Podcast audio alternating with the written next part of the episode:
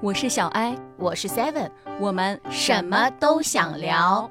这里是没有名字。最近呢，相信很多的大朋友、小朋友呢都开学了。我说的大朋友是 大学、大学的朋友。我就说，像我们这种打工人，就已经没有假期呀，没有学校生活这样的了。但是在路上看到那些小朋友背着书包，还是会很想回到自己小的时候。所以说呢，今天我们和大家来分享到的这个话题呢，就是关于我们自己的童年趣事。非要说的话，可能不算是趣事，可能都是一些事故吧，因为 太过于调皮了，我们俩。对，而且我感觉是不是，嗯，我们今天分享到的内容哈。充斥着一些，你不会是说要违法吧？不至于吧？当然也欢迎大家呢，可以和我们一起来分享一下，在你小时候的你的一些有趣的一些经历吧。在评论区里面也可以和我们一起来互动一下。嗯，像我小时候，我做过非常多的事儿，坏事儿，是你自己那种有意识的吗？还是无意识的？因为我觉得像小孩做的事儿，一般都是所谓的像那种童言无忌这种。我应该是无意识的，就是我不会想到这会对别人造成很大的影响。我有一段时间非常喜欢玩火，就不是那种女人你在玩火那种概念哈，就是真真实实的火。那个时候还是火柴，嗯，就是那个味道我也很喜欢闻。天哪，那是什么味道？你那么爱闻？就是会觉得很呛吗？我连烟味，那个烟屁股的味道我也很喜欢闻。就是爷爷抽了烟之后，我有时候会在他的烟灰缸里把那个烟屁股拿起来。就是啊，好爽，就是那种，真的哎，你喜欢闻的这个味道真的好奇葩。虽然说每个人他都有，就是那个自己喜欢的特殊的味道气味。就是有一段时间非常喜欢玩火，在家里的时候，在床边的小角落，有时候我就会自己划一根火柴，然后就看着它慢慢慢慢的熄灭。我觉得哎，好有意思。到后来我就开始用纸。就去挨着那个火，然后纸就开始烧起来，然后最后看着它变成灰，然后变成往上飘的那种灰，就是不同的灰啊！我就觉得这个东西好好玩。直到有一次我玩的那个火越烧越大，就是烧到了我们家门口。那个时候我们是住在一个家属院里面，然后每几栋楼之间都会有一个塑料棚子搭的一个小房子，那个小房子里面会有，比如说婆婆呀，还有一些叔叔在那儿看房子，就有点类似于现在的保安，就是像那个什么楼院哨兵。对 对对对对，反正有一天下午的时候，我就用火柴点燃了那个塑料棚子旁边的一个东西，然后它就慢慢越烧越大，就烧起来了整个。那里边应该没人吧？啊，里边没人的。要是有人，肯定马上就把我制止了。里面都是一些，比如说坐的一个木椅子啊，这些，当时没有烧到里面，还不至于哈。就已经开始大起来之后，因为有烟子嘛，看到哇，起火了，起火了，就着火了，着火了，就赶紧拿水去浇。然后那个时候我就出名了。从此以后，那栋楼楼上楼下，无论发生了什么事情，大家第一反应就是说是我做的。啊，就哪怕是门口有一个洞口，然后有个人为了让大家不会走到那个地方很危险嘛，就会拿一个砖头盖在上面，就提示大家。然后那个砖头被二楼的一个小哥哥拿走了，但是呢，大家看到那个砖头没有了，第一反应就是就是那个小黄做的，肯定又被他拿走了。我到后面慢慢长大嘛，这个事情也持续了很久嘛，就阴影很大。就会开始有羞耻感，但是在最早的时候，我去做这件事儿的时候，烧房子的时候，我完全无意识，我不知道这是一个很危险的动作，啊，而且的话，你就是做了这样一个事儿以后，就是被那些大人贴上了标签，认为你是一个坏小孩，对，只要是那些不好的事儿，都是我这个坏小孩做的。那你那个时候心里的打击应该很大吧？当我后来几年，可能有一两年，慢慢的就是心里有那种羞耻感的时候，我会觉得很难受。然后我也会自己就是听到这些话的时候，自己心里面说这不是我做的，但是我不敢大声说出来，哦，就是不敢当着他们的面反驳他们。对，我觉得你这个玩火吧，就还好，万幸没有就是引起火灾这样的，就是在你家，因为当时我刚刚不是听到你说，呃，你在那个床边还放了一个那个东西，然后让它点燃，然后看着它熄灭。我说天哪，在床边到处都是被子，要是真的把那些被子点燃了，完都完了。就。完全没有那个意识，然后也不知道这是一件很危险的事儿，因为最开始的时候就只能在家里偷偷搞，嗯，到到后面就是因为就是家里没有人提示，可能也没被发现，我是一个隐藏的很好的人。哦，你是悄悄玩的，然后才慢慢的扩大，就胆子越来越大，就开始烧外面。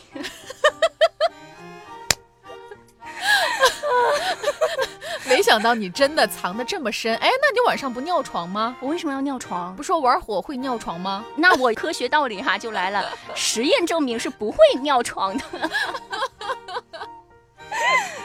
所以说我这个对于你想要和大家分享到的那个，应该算是比较安全的吧？这是啊，当然。刚刚你讲了那个玩火，我就想起来跟玩火，我好像也有一个相关的事情，但是我不是我自己去玩火，是在有火的地方玩。我那个时候不是在广东读书嘛，嗯，就和同学，然后约着周末一起去垃圾场玩。为什么会去垃圾场玩？你们是顺便是想撸回什么好的东西吗？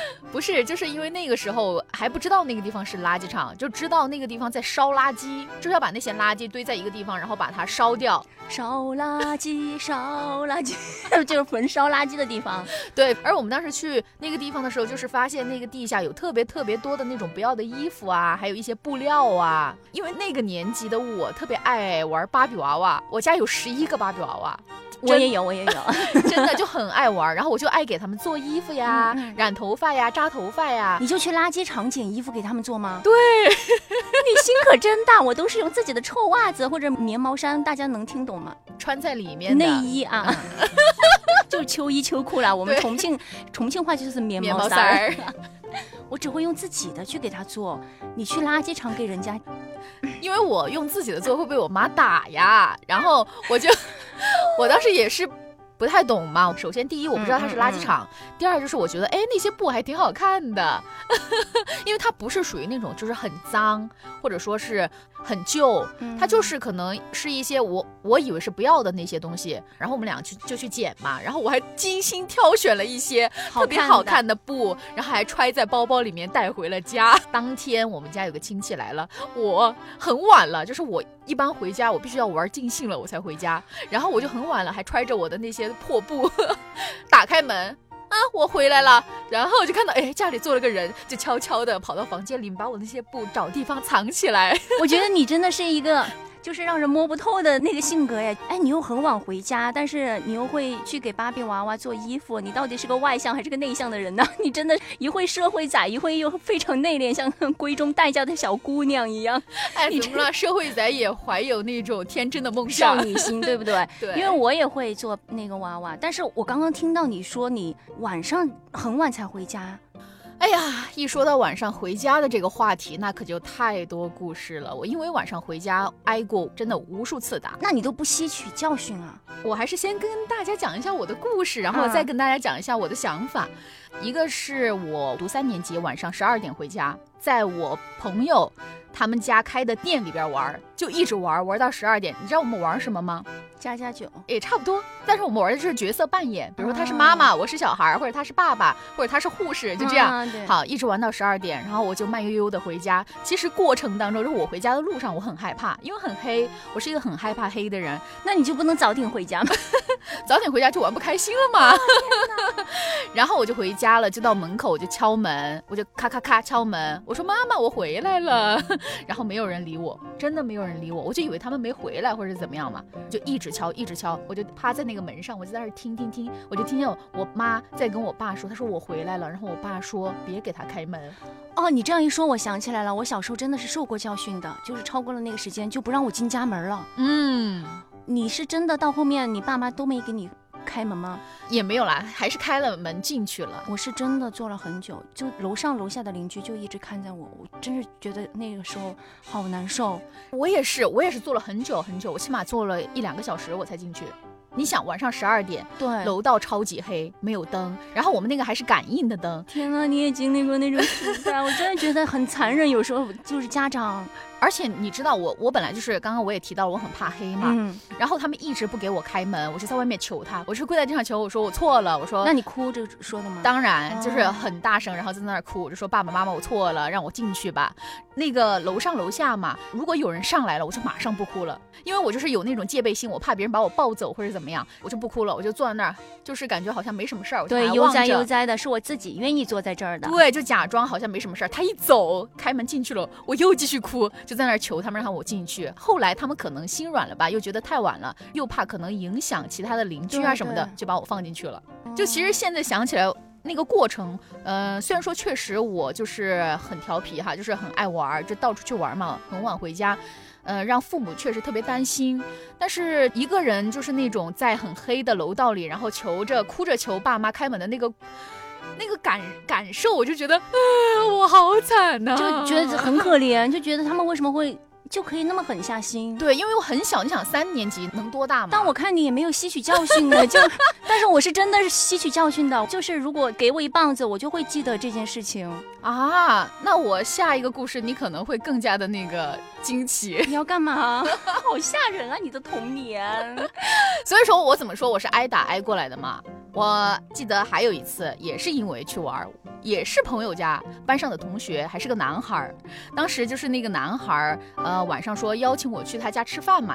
吃饭的时候呢，然后他妈妈就说：“你就在这玩吧。”结果玩着玩着，我跟他就睡着了，你知道吗？晚上就一睡睡睡到了第二天，也没有通知我妈，就是说说我在别人家玩。你想，如果说站在父母的角度来想哈，一晚上你的孩子放学以后就消失了，真的很恐怖，会报警怖。对。当时第二天醒来以后，我发现我一晚上没回家，然后还在他们家吃了个早饭。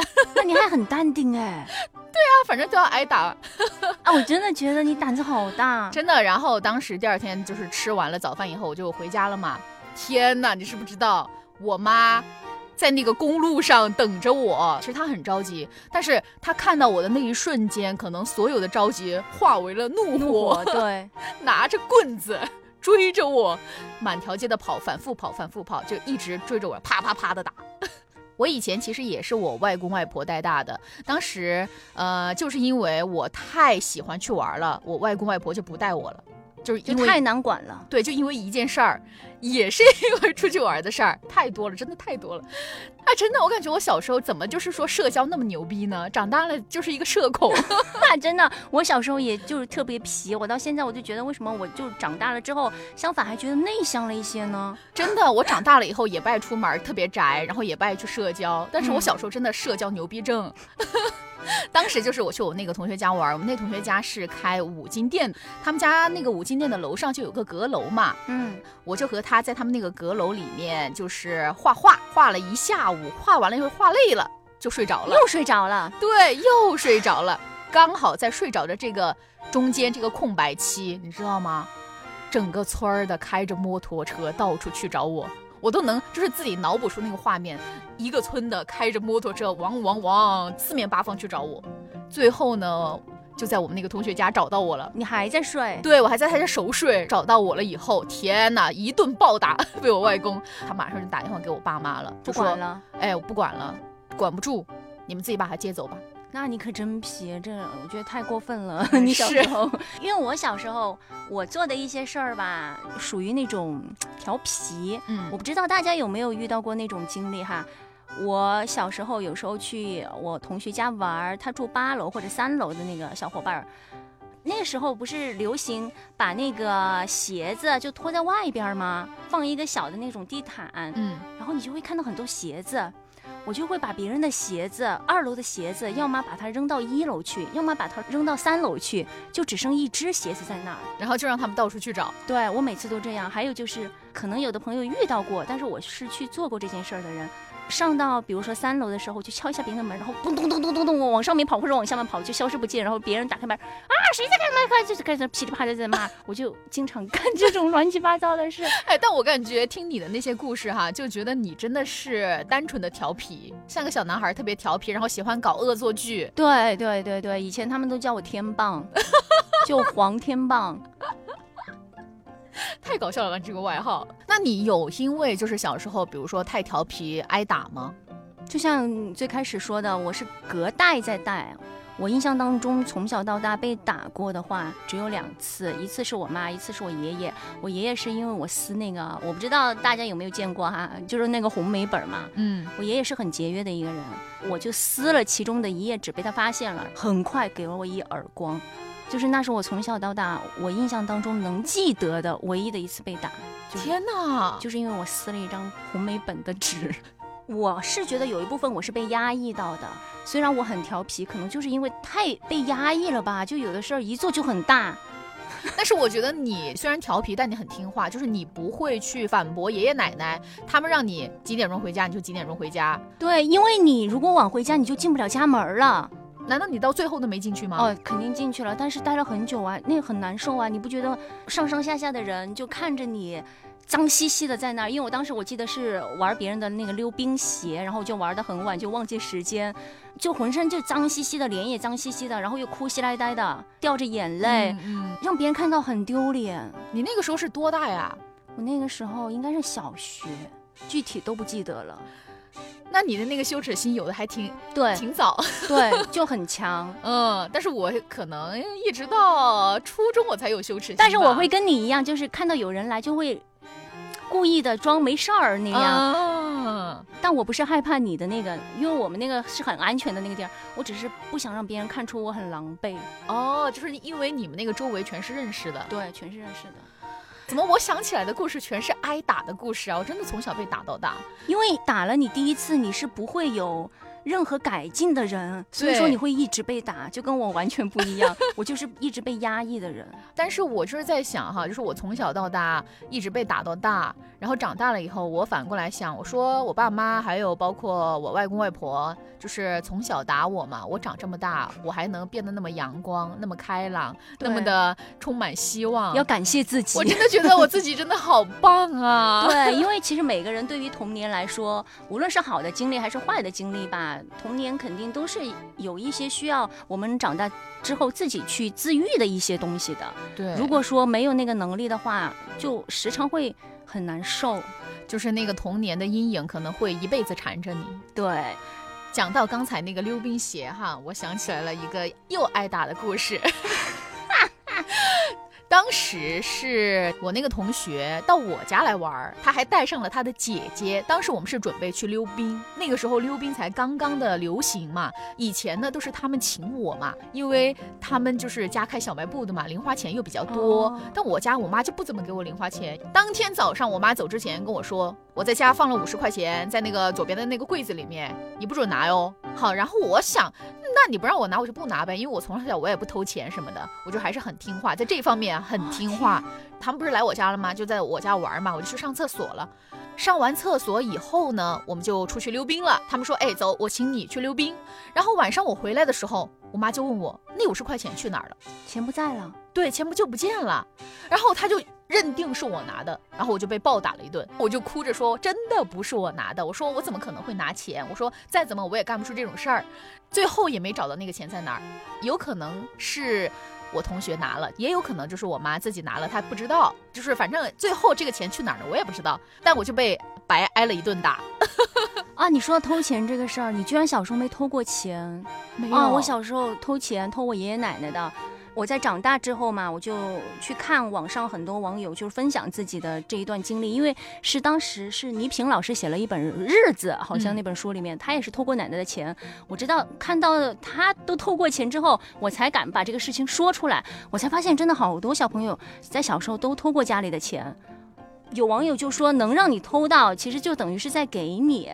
我就想到我小时候，因为我经常拿我爷爷奶奶的钱，我我奶奶是完全不会。把那个钱，就是说，哎，下次我就换个地方，我就不让你拿到。我奶奶是一直，要么就是钱包里会有钱，要么就是枕头底下。然后我爷爷是会换地方，但是他每次换的地方我都还是能找到，比如说 在那个衣服的内包里，或者是上衣里、胸口的包包里。有时候他一换，就最多就是换到裤子包包里，我还是能摸到，偷五块呀、一块呀，然后到后面十块、二十块。但即使是他们发现了那个钱被你偷了，是不见了，他们还是会继续放在那个地方。对，而且他们不会说耶。哦，就是他们不会提出来教育你。啊，我真的没有印象，他们会问我。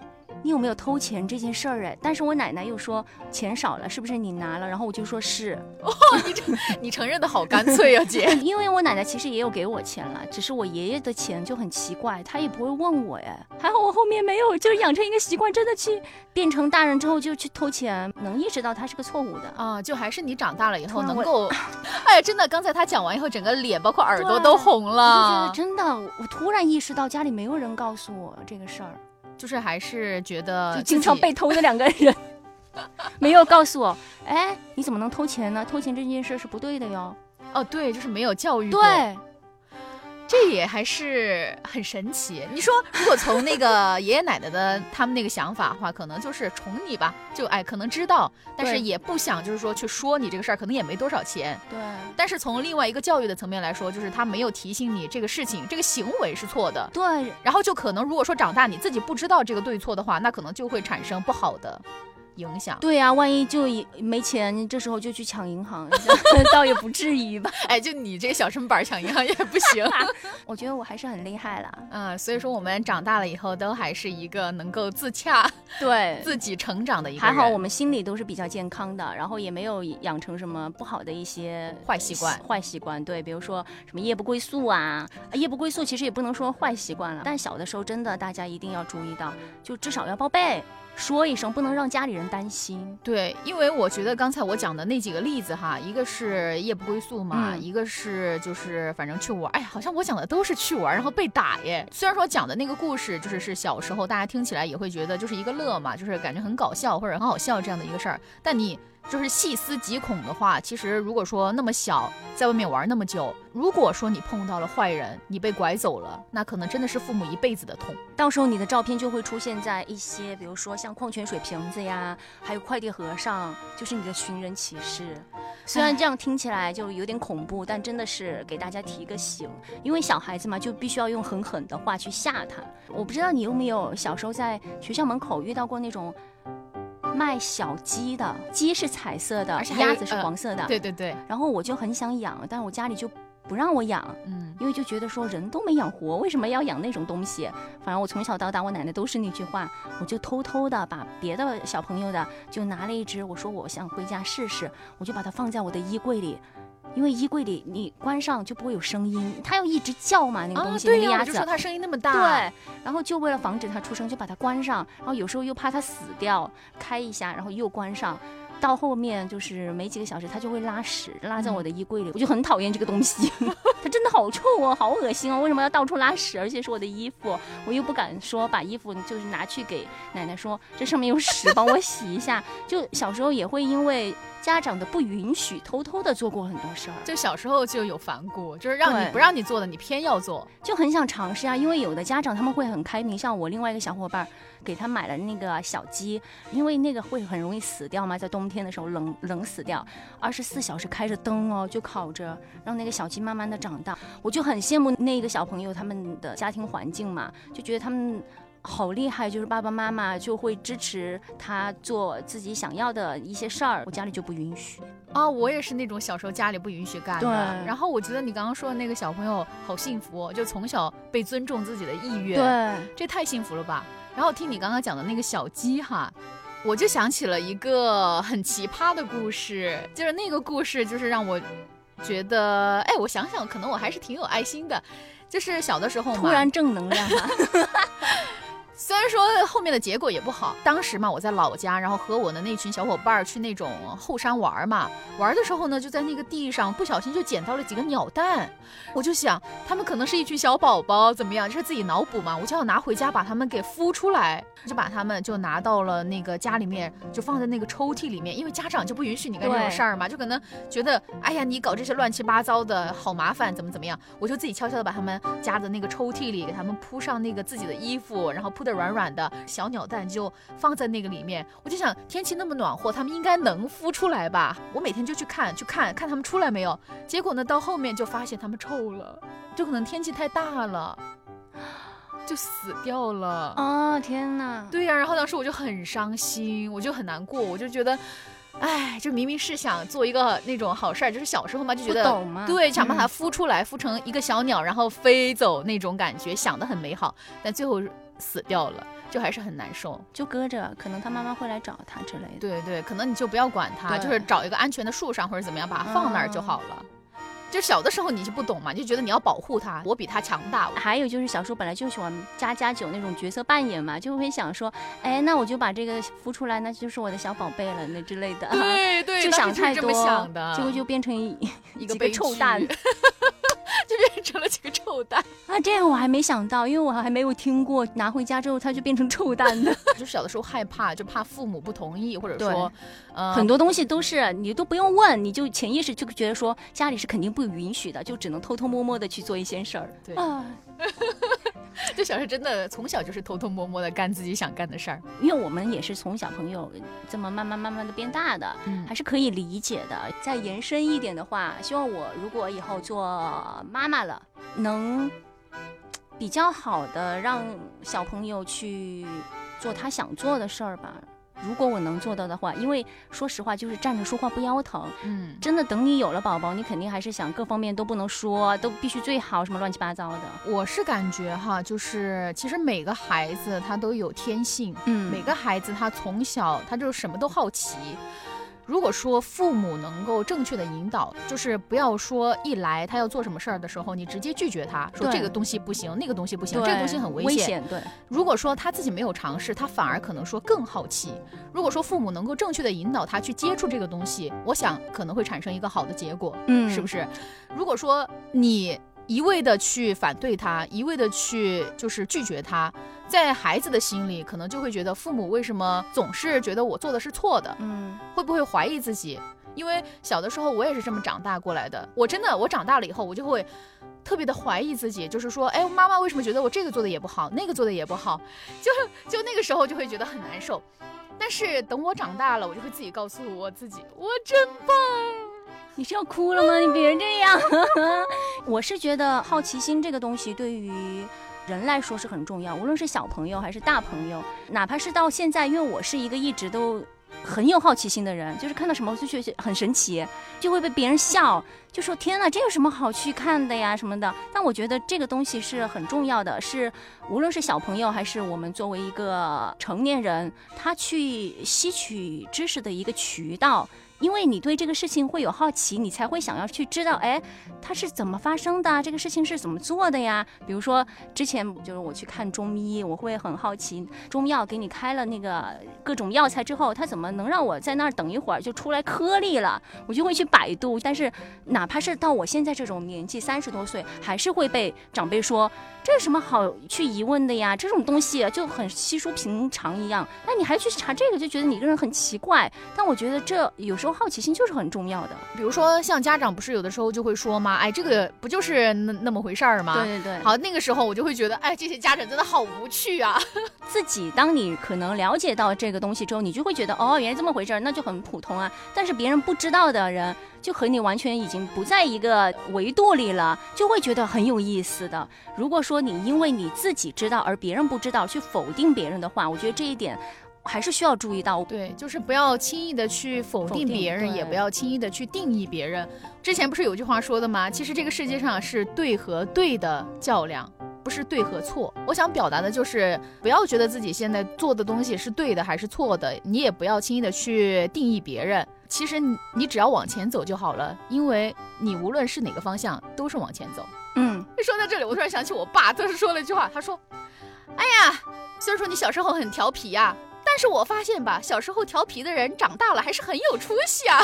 他们不是有一个说法吗？就是小时候调皮那是好事儿，就说明这个人很聪明的。对，如果就是一个人内向，因为三岁之前我是一个就说话都说得很晚的人，别人就会觉得你这个人可能是不是智力方面有什么问题缺陷？哎，反正就觉得不正常。嗯，一定要打上个引号，不正常就会觉得就会觉得你这个小孩是不是傻？嗯。